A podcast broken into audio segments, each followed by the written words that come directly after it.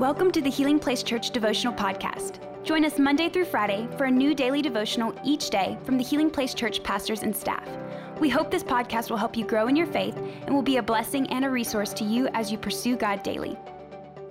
What is going on, HPC? Thank you so much for being with us today. Hope you're having an awesome day. Uh, I want to tell you a little story. And I'm, let me ask you this question first Have you ever believed in something? Or maybe you were believing for something? Uh, one day I came home when I was in high school, and I came home and I found my dad. He was at the house, and he was in a leg brace. And I was like, Dad, like, what's going on? Like, what happened? And he was like, Hey, I got injured at work. And I was like, Oh, no. You know, so I'm worried about him. I'm checking on him, seeing what's going on. And he tells me, like, Yeah, I fell out of my truck. He's a truck driver. He's like, I fell out of my truck when I was getting out. And, and he goes, But the thing is, the thing about it is, we're going to get a settlement and we're going to get at least a million dollars from my company because I got injured. He's like, we're fixing to be millionaires. Now, I don't know about you, but as a high school student and as a young man, you find out you're fixing to be a millionaire. Like, this is one of the greatest days of my life. Like, I'm super excited my dad's like, you can quit school and we're going to get you private tutors. You know, you're going to get to do your hobbies and all this stuff all of the time. I remember I was so excited, and I think I've told this story before, but I was so excited that I actually started crying. That's how emotional I got because I was a millionaire. Later uh, in that afternoon, my dad reveals to me that it was just a joke in that he had found this brace up in the attic and then he just went and put it on to mess with me. So I was a millionaire, but only for a minute. But I believed my dad. Um, this passage that we're looking at today is looking at the people of Israel, and they were believing for something. They were believing for a Messiah. Now, that may not be a word that you're used to hearing, but what the Messiah was, it was someone who was going to come and deliver Israel.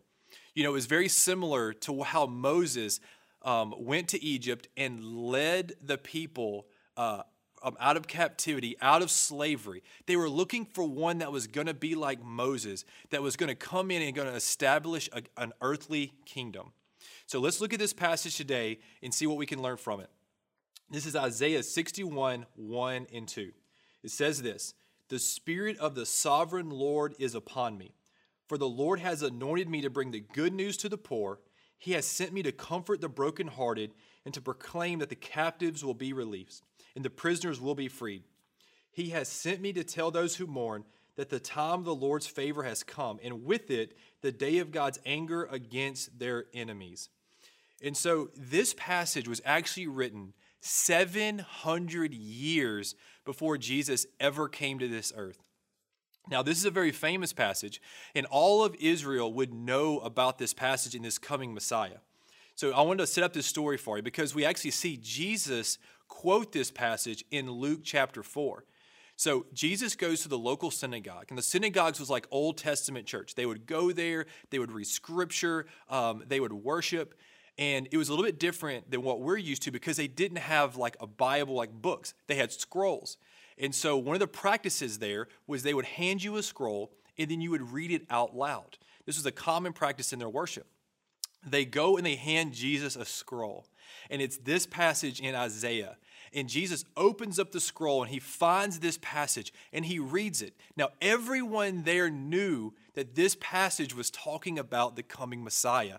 And Jesus reads it and it says that they all stared at him. And Jesus says, Today, this prophecy has been fulfilled. What is Jesus saying? Jesus is saying, I am the Messiah. I'm the one that you have been waiting for. You've been waiting for years, thousands of years for this Messiah, and now here I am. The second thing is this that is the word filled. The Bible says that the Spirit of the Lord is upon me. You know, we know that Jesus left heaven, he came to earth, and the Bible says that he emptied himself of his divinity so that he could live like you and me. What's amazing is at Jesus' baptism, and it's recorded in all four Gospels, that there was uh, the dove, the Holy Spirit descended like a dove and rested on him. Jesus was empowered by the Holy Spirit to do his ministry here on earth. Now, why is that important to us? Because the same Holy Spirit that re- resided in Jesus also resides in us. So when we see Jesus go out there and, and walk in faith and Jesus to go and do these different things, what we need to be encouraged about is the same power, the Holy Spirit. It also, he also resides in us. He rests in us. You know, one of the Holy Spirit's jobs is to make us look more and more like Jesus because we are filled, just like Jesus, we are filled with the Holy Spirit. The third thing is this that Jesus was faithful. Jesus was faithful to complete the mission that God had given him. And so, what is that mission? It says that it was to bring the good news to the poor, to comfort the brokenhearted, and to release those in bondage. So, let's focus the first on bring good news to the poor. This is not talking about someone who is in physical poverty. What this is talking about is those who are in spiritual poverty. You know, we were all, the Bible says that we were born um, dead. Like spiritually, we were dead. But whenever Jesus came, he was able to give us new life. He was able to help us to become spiritually alive. When we accepted Jesus, we went from being dead in our old ways to alive in Christ. The next thing at his mission was to comfort the brokenhearted. Man, Jesus is a comforter. He cares about what you care about you know, your hurt, your burden, your anxiety, all of these things that come against us, He is there to comfort us and be with us in our time of need. He cares about what you care about. His heart mourns when your heart mourns. It's amazing to have a Savior um, who can be there to comfort you in your time of need. The third thing is that He releases those in bondage. You know, the reality is this that we were all born into sin.